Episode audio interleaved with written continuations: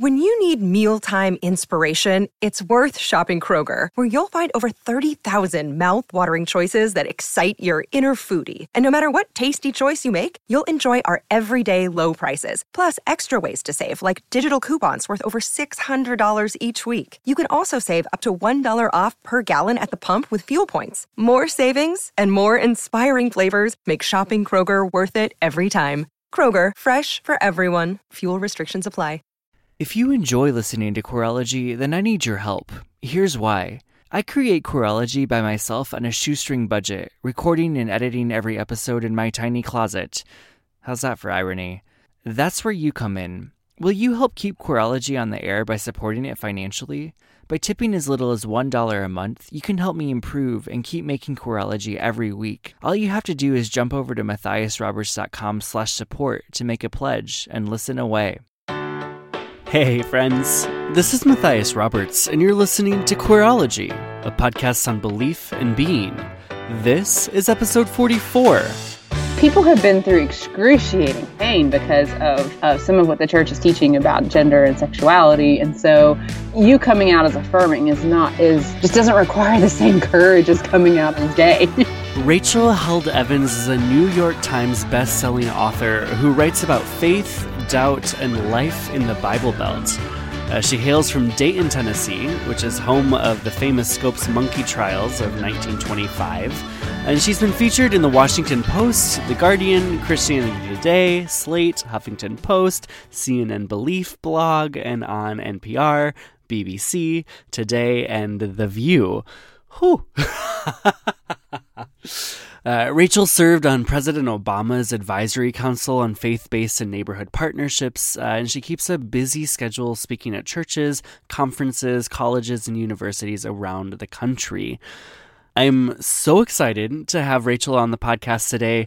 Before we dive in, a couple of announcements. First, uh, if you are in the Calgary Lethbridge area in Alberta, Canada, uh, I am going to be leading a couple workshops at Unabridged Lethbridge on May 5th.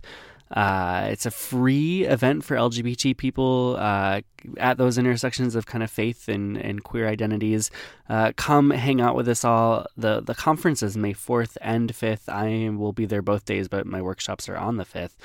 For more information about that, head over to unabridgedyql.com. That's unabridgedyql.com.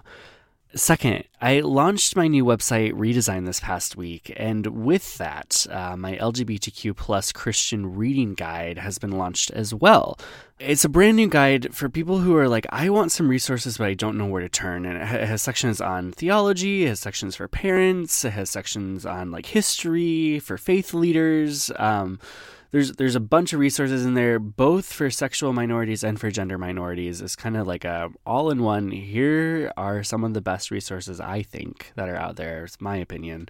Um, so go check that out. Head over to matthiasroberts.com check out the new website. Get a copy of my new lgbtq christian reading guide uh, so Rachel and I are talking about allyship. Um, I've I've thought for a long time, like maybe maybe we should do a, an episode on how to be a good ally. And I thought it could be kind of cool to get an ally to come join me to do that episode. So, so Rachel is someone who I think, you know, there, there's that conversation out there about how the word ally is never a word that you can really claim for yourself, uh, but has to be given to you by others. Uh, I talk about that in episode three with Dr. Robin DiAngelo. Really good conversation around that, especially in regards to racial justice.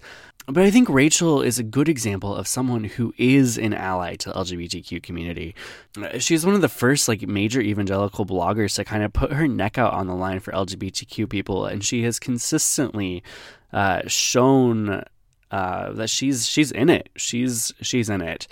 So we talk about allyship. We talk about her new book. Uh, let's just go ahead and dive in. Rachel, hi, welcome.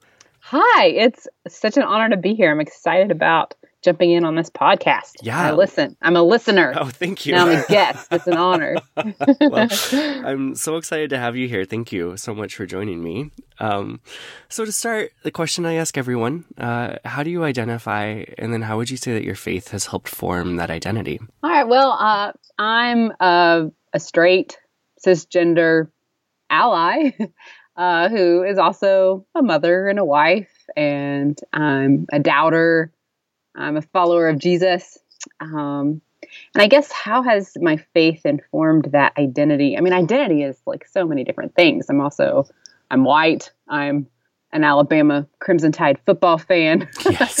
uh, you know, the important stuff. Right. Uh, I'm Episcopalian. Um, but I guess, you know, my faith has informed that my identities in the sense that those identities are always changing. And um, identities, you know, for me are in a lot of ways fluid in the sense of, yeah, just as you're life changes, your roles in that life change, and how you relate to other people change. Um, and so my faith informs that because my faith um, provides sort of the insights into um, what's most important and uh, how I ought to be relating to people uh, in my life. And it informed my the the fact that I identify as an ally, uh, just because um, just following Christ and the example of Jesus Christ led me to uh, become somebody who imperfectly uh, supports and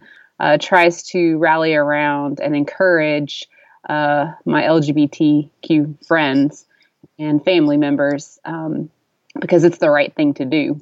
And uh, Jesus looked out for people and supported people and surrounded himself by people and learned from people who were often shoved to the margins because by the religious leaders. And so that's that informs how I relate to people who uh, identify differently than I do when it comes to gender and sexuality and that sort of thing. Mm-hmm, mm-hmm. Yeah. Apparently, yeah. I mean, like sometimes people on the internet think that I'm gay because I hang out with y'all. and I'm always like, well, that's very nice. Thank you for believing that about me. But that I'm not, I'm afraid that I am, in fact, straight as an arrow. Yeah. Because uh, apparently, just being gay for Penelope Cruz does not count as actually gay. So well. it's too much to fit in an acronym. So, yes, I am pretty hopelessly straight mm. and happily married mm. and the mother of a toddler and a little girl on the way. That's such a real thing though, because I think I know when I was like when I wasn't out of the closet, I was terrified to hang out with LGBT people because of that like association of like mm-hmm. if they think if like if I hang out if I'm nice even if I'm nice to gay people like they'll think I'm gay too and I didn't want people to know that and so, right it's so real it's so real um, it happens people make that mistake all the time and it's I I, I try to, to take it as flattery, but yeah. yeah.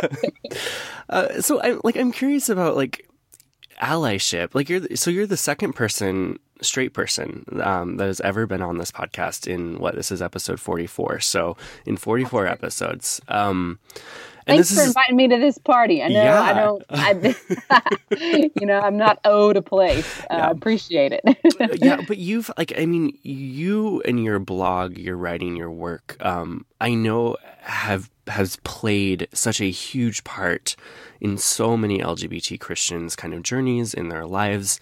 I know in my journey in life, like your blog was it was still pretty dangerous to read, but it was safer than like queer blogs. Um, right. And the way that you've opened up this conversation, I think for so many people, has had a huge impact. Um, so I'm kind of curious, like maybe to start, like what has your personal journey kind of been like in? I mean, you mentioned it a little bit, but in kind of becoming an ally like I was combing through your blog. It, it, it looks like your first post about kind of like LGBT stuff was maybe in 2008, is what I could Oh gosh, find. please don't read that, um, and please do not quote it. um, Let's but, just pretend whatever that says, it does not say that. But like you've had a you've that like 2008, like that's 10 years ago. Um, you were one of the first to kind of really bring this topic up. So I'm curious, what what has that journey kind of been like for you? Yeah, yeah. Well, like a lot of folks who I was raised, you know, very conservative, evangelical, in a pretty grace filled home, though, which gave me room to wrestle with some of what the culture was teaching me. Uh, but I, you know, was raised to believe that uh, people who identify as LGBTQ, uh, and I mean, back when I was first thinking about that, we didn't even use those terms correctly. Um, I was raised to believe that folks like that just, you know, were rebelling against God and um, had made sinful lifestyle choices. And uh, so I was immersed in that uh, very non affirming world. Um, like a lot of folks who have the same background. Uh, but, you know, as, and this is just how so many people's stories go. As I began to actually encounter real LGBTQ people um, as I began to, as some of my friends and acquaintances from high school um, in their college years came out. Yeah, I began to see that the stereotypes that I'd been presented with just were not reflections of reality, and that a lot of these folks, most of these folks, since I live in, uh, you know, Bible Belt, were deeply committed Christians who loved Jesus and who most of them because they had shared a similar background to me were really struggling with the reality of their sexuality or gender identity and what they too had been told about what it means to be gay or queer or uh, transgender. And so um, I, I, guess it was just you know getting to know people and and watching that trajectory, like for so many people, that moved my heart and uh, changed how I thought about things. And then, you know, ha- having grown up as like Bible thumping religious girl, literally, I was the president of the Bible club. That's yes. how intense. Yes. I was on homecoming court representing the Ooh. Bible club. Yes, yes, yes. yes. That's just how cool I was in high school. Uh, also, like president of the True Love Waits group. I mean, oh I was, it, I was in it.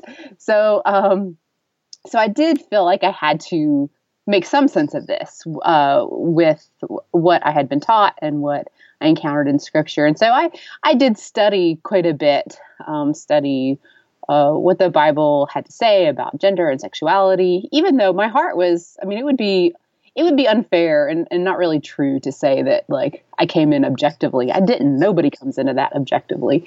Um, I wanted to believe that LGBT people were uh, cre- you know, created in the image of God and beloved by God, and, and, just as they are, and that they they didn't have to change. That uh, the the the therapy that I had seen them go through that was so destructive uh, was not the way of God. So I went in with a bias, um, but I, I, did my did my work. Uh, definitely as um, you know, as things progressed, I read Matthew Vines' work. Well, first it was probably Justin Lee's book Torn, um, and then articles and you know whatnot online. Uh, Matthew Vines' book was also pretty influential in kind of nailing down what how I thought about it. But really, the the the thing that that really turned me around and that that solidified my views was reading this is random uh, the civil war as a theological crisis by mark noll i know. I'm a weirdo. But it showed because i realized that if when it came to proof texts um, the people with the most the people with the clear reading of scripture um, were the folks arguing that slaves obey your masters should be taken at face value and so that book, just in looking at the way the arguments on both sides of uh, the slavery debate, which was a very real debate, real theological debate in American history, looking at the way those debates were formed and, and had and engaged in, you just, I just saw stark, startling similarities. Slavery obviously is a completely different um, injustice than injustices against LGBT people. So the injustices are different but the way that people navigate scripture around them is actually pretty strikingly similar. So that kind of pushed me over the edge to say that, you know, just, you know, one verse that seems clear really should not be enough to justify uh, oppression and injustice. And um, that sometimes you have to step back and look at the arc of scripture instead of getting lost in the mire of, of a verse here and a verse there and a very difficult to translate word here and one there. So that that kind of was what brought me to the place that I am. And then it was just spending lots of time with um, LGBTQ people and getting to know better what was important to them. Uh, I hope that has made me a somewhat reliable ally. I'm still learning. You know, every time I will probably learn something from this conversation. Uh, and I try to keep that posture of learning uh, as best I can.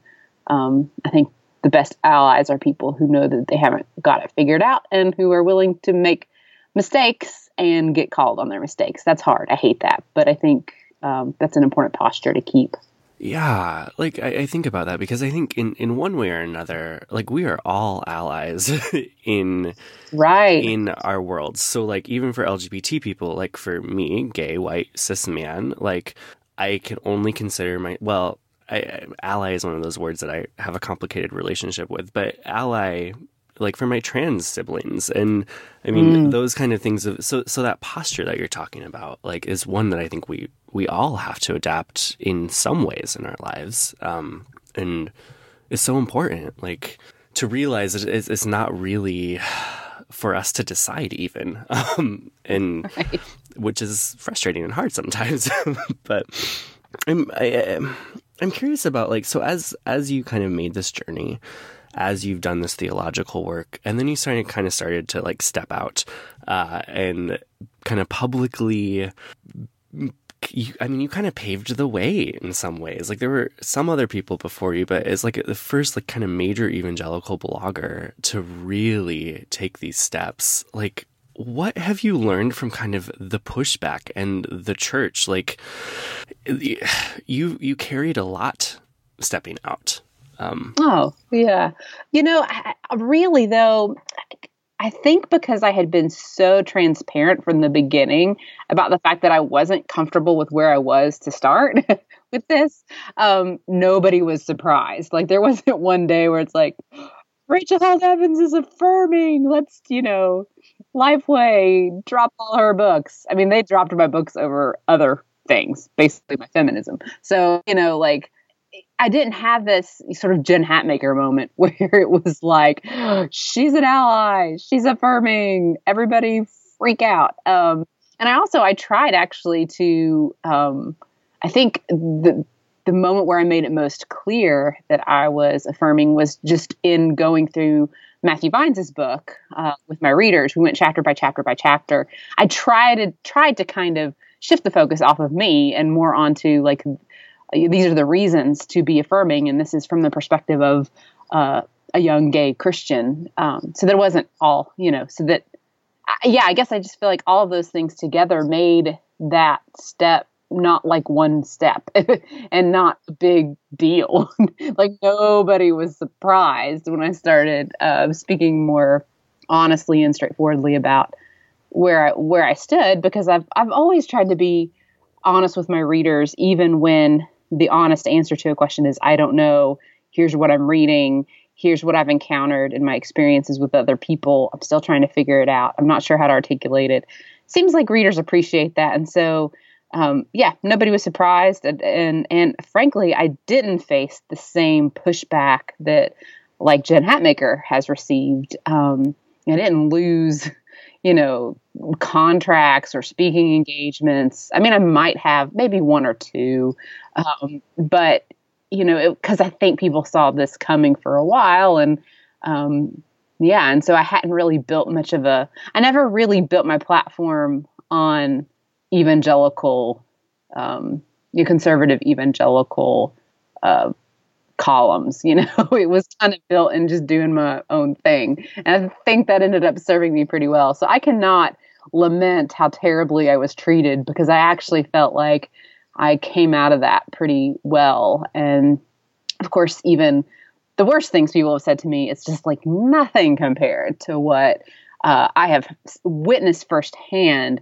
thrown at my gay friends, uh, gay couples that I love. Um, and so it kind of puts it in perspective to like some angry dude on Twitter calling me names. It's just whatever. Like I can block him.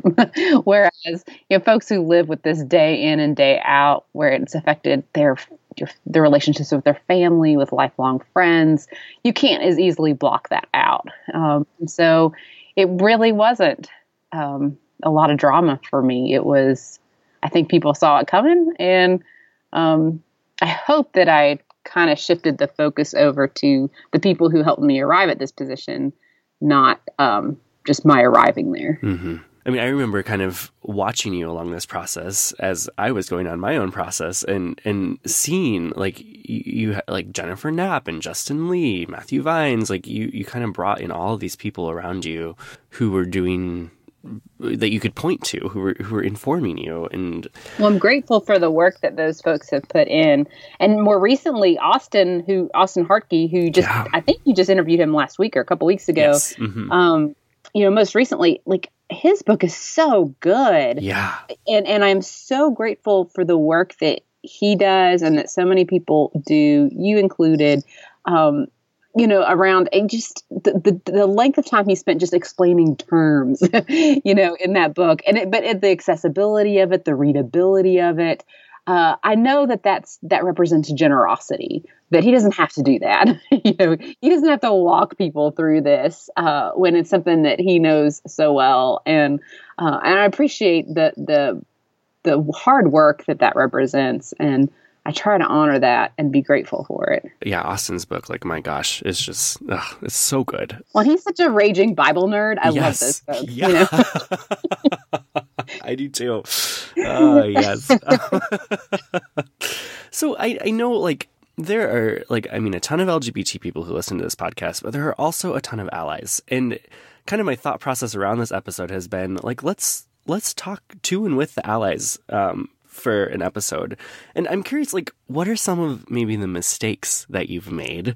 And what mm. advice would you give to people who are maybe from the journey that you've been on and from learning as being an ally that you would give to other allies that maybe I wouldn't be able to give as a gay person? Yeah, yeah.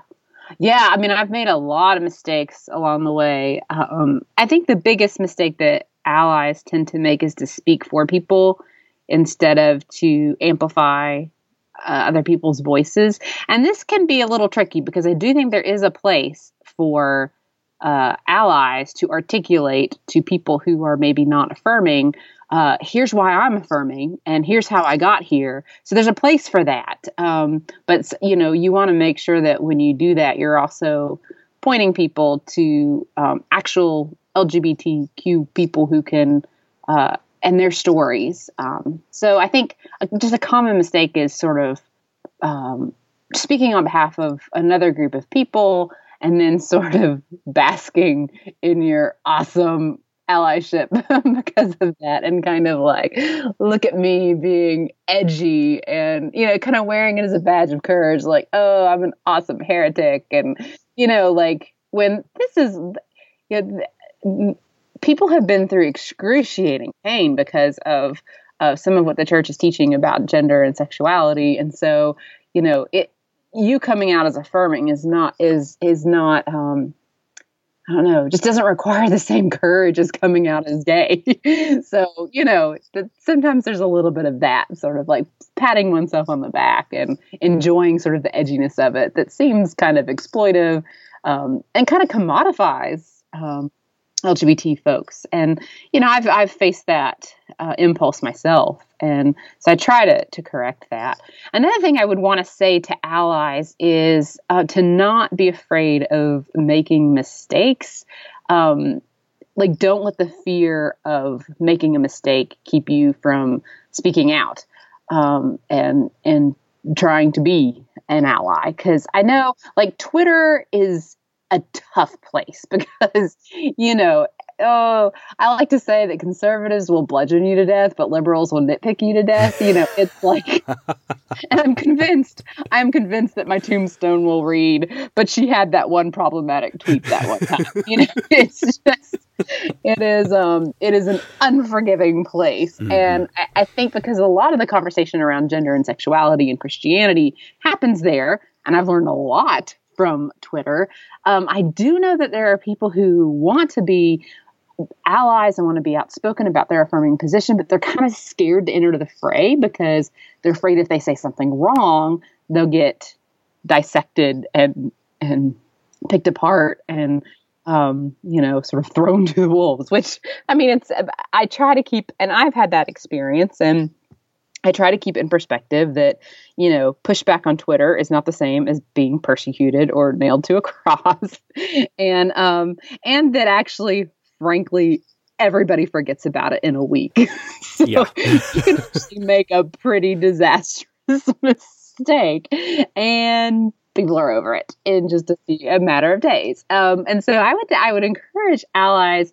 I mean, I do think sometimes progressive Christianity we we do sometimes have a tendency to um, to to to fight each other sometimes in ways that are not necessarily productive. But you know, you can learn so much more if you go into it with some humility and if you get called out by a lot of people who you respect chances are you said something wrong or you um, you know you came at it with uh, you know a posture that wasn't helpful and that it's you know it's just worth listening to that and having the humility to apologize um, uh, it's it's worth the risk of making the mistake to still be part of the conversation and to still be an advocate um, because ever, any ally whether you're trying to be an ally to you know black lives matter you're trying to be an ally to um, lgbt folks um, if you come at it with privilege whether that's racial privilege or um, any kind of privilege uh, you know, you, are probably going to make some mistakes. You're going to have some blind spots, and people are going to call you out, and that's part of it. so I just would encourage allies not to let the fear of that get in the way. We're so afraid of being criticized.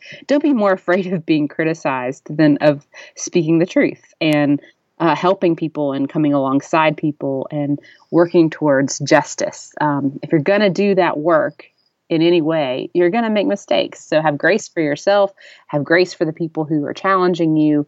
Um, it's not easy because I don't like to be criticized, um, but it's so worth it, uh, and it's the right thing to do. I think that's such an important point of like that kind of that that line between that you were mentioning at the beginning of kind of that answer of like that that there's a place for allies to speak, um, and then there's also kind of that wisdom of knowing when to like to highlight other voices.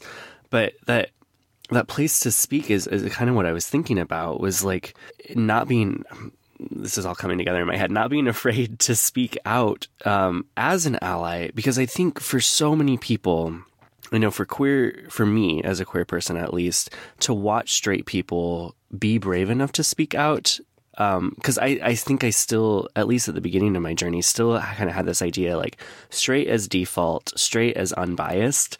Um, right. and which just is, is not true. But like in the world that I grew up in, I was so scared to read anything from anyone queer that to have the straight people who were speaking up and saying, "Hey, like look at this. Hey, I think this queer person is saying some good things."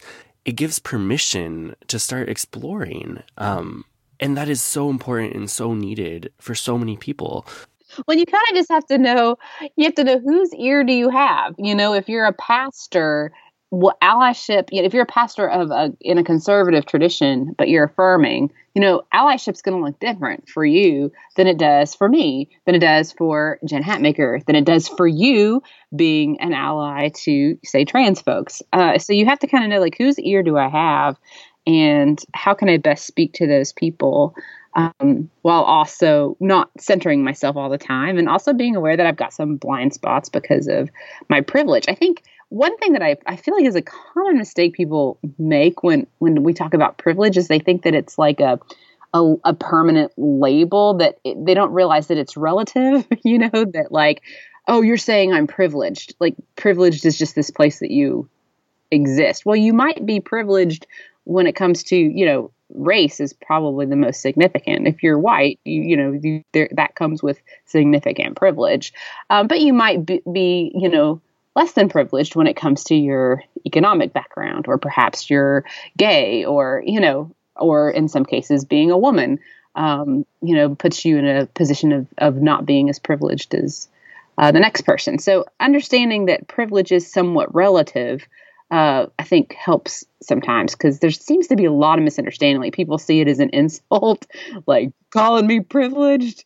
It's like, you know, I grew up with, you know, in a small house and, you know, like people can kind of go through the litany of things, of the ways in which they feel they're underprivileged. So that's something too. I wish I wish people understood better, and that was kind of a aha moment for me. Was realizing that there are a lot of situations that I carry privilege into those situations, and there are some where I'm more underprivileged.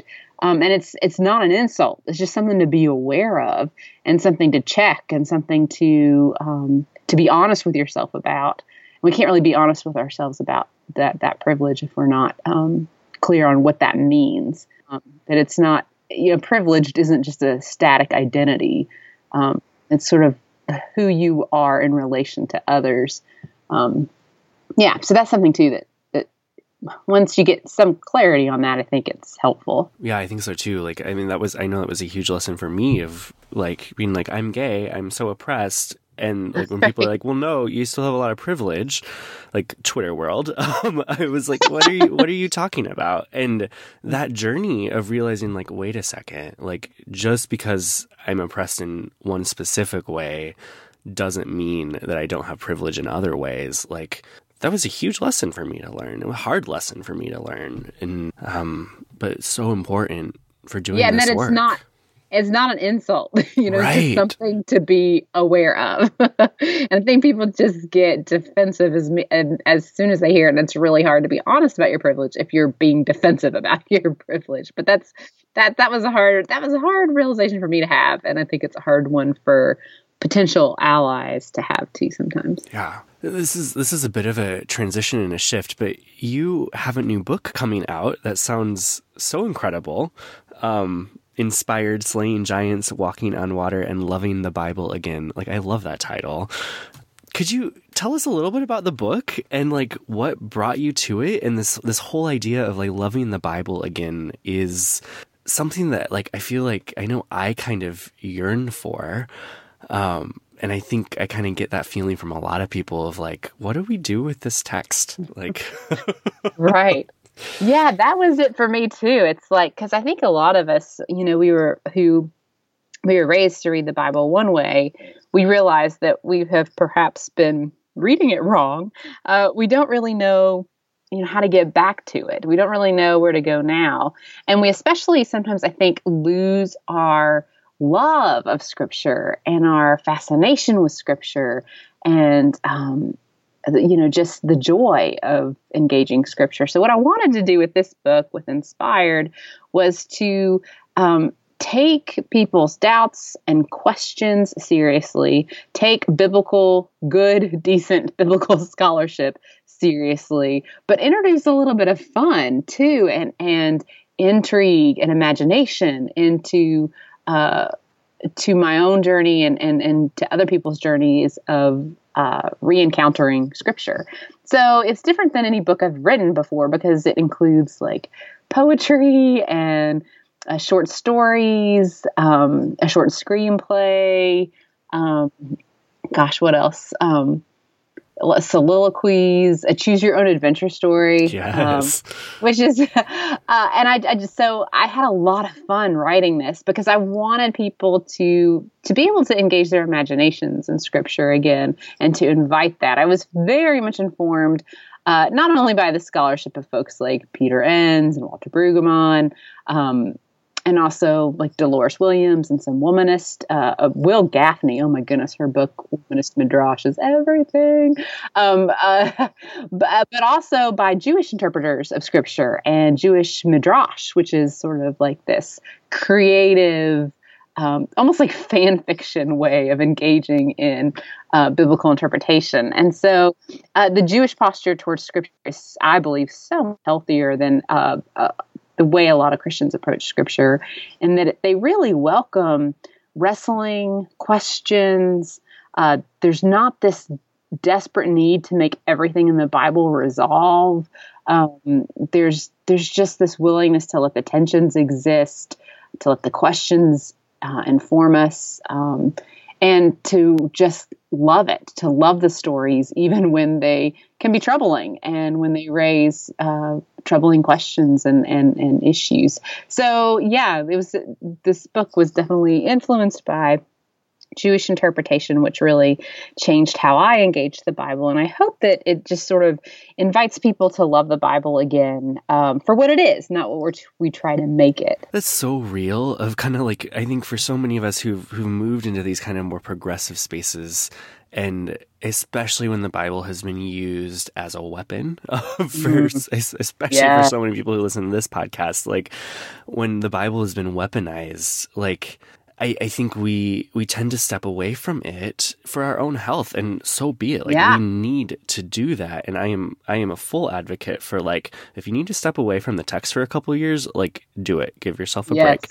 But yes. at least for me, like growing up in such a deeply conservative evangelical space, like there was a love for scripture that I miss, and to reclaim that, like I, I kind of relish the idea of, of reclaiming it, but maybe doing it in a much different way. Yeah. So yeah. I'm, I'm excited for your book. Like, yeah, it's kind of one of those. It's definitely like a when you're ready, yeah. if and when you're ready. Here's kind of how I found my way back to the Bible. Um, and it, you know, different people are ready at different times. And for folks who the Bible has been used as a weapon against them, it, it takes a long time, if ever, to want to come back to uh, scripture and to come back to the Bible. Um, and that's, you know, it's it's a loss that they grieve in many ways. But if if and when they're ready to come back, I do think there's there's life there. There's um, there are stories that connect to our own stories in surprising ways, and and that's true for people who have um, have had scripture used against them. Um, you know, I yeah, I look at in particular, you know, womanist interpretations of the Bible, which were really influential in, in my work on this. Um, and it, you know, the, that's those interpretations are coming from black women who, uh, for whom the Bible has been used very viciously against them. Uh, and yet, you know, they find in the stories of women like Hagar, um, the woman from Song of Solomon, uh, you know, these sort of these threads of of justice in this. Um, they they hear a little of their own voice in those characters and in those stories, and so tracing it with them uh, can be really enlightening. And tracing biblical interpretation from uh, you know folks who belong to oppressed groups, um, you just see it in a brand new way. Uh, you know, they identify with characters and with instances and stories and even turns of phrase that I just never even noticed before, which is why one of the most important things we can do when we do come back to the Bible is to read it in community with people who are not like us, with people who are going to pick up on things that we would never pick up on and whose life experiences informs you know how they see things like Austen and his engagement of the stories of the eunuchs throughout scripture. I never even thought to pay attention to how often uh, we see eunuchs appear in the Bible and the significant roles that they played. Uh, but Austen noticed that, you know, and so yeah, that that tried with the book to introduce a lot of different perspectives. But this was one of those books that could have been like 500,000 words. Oh yeah. no, but but good, lucky for everyone involved, I had a child right in the middle of writing it, so it, it ended up being 60,000 words. so the the the presence of procreation definitely helped edit this book to a, a reasonable size and hopefully it's accessible to people. yeah. oh gosh. Um so maybe to close. Um and I mean this is this is kind of a question that I feel like I've already asked. Um, like the question that I was coming with is like what advice would you give to allies? Um, but you've kind of I already asked you that. So um I can ask you a question. That would be great. Yeah. Okay. Okay, I'll just start by saying something like, Hey Matthias, I have a question for you. yeah. Okay. okay. Great. Okay. let, me, let me about what I want to ask you. Uh, oh, I'll, I'll ask you that question. Like, what can allies do better? That's mm. like a all right. Okay. Hey, Matthias. Yeah. Yeah. Since we're wrapping up, uh, I was wondering uh, there's a few things that I always like to, to ask uh, folks. And one of them is, you know, how can I be a better ally and how can other people who have similar platforms as I do, um, how can we better be better allies? Um, yeah, what would you like to see us doing more of, mm. less of, mm. that sort of thing?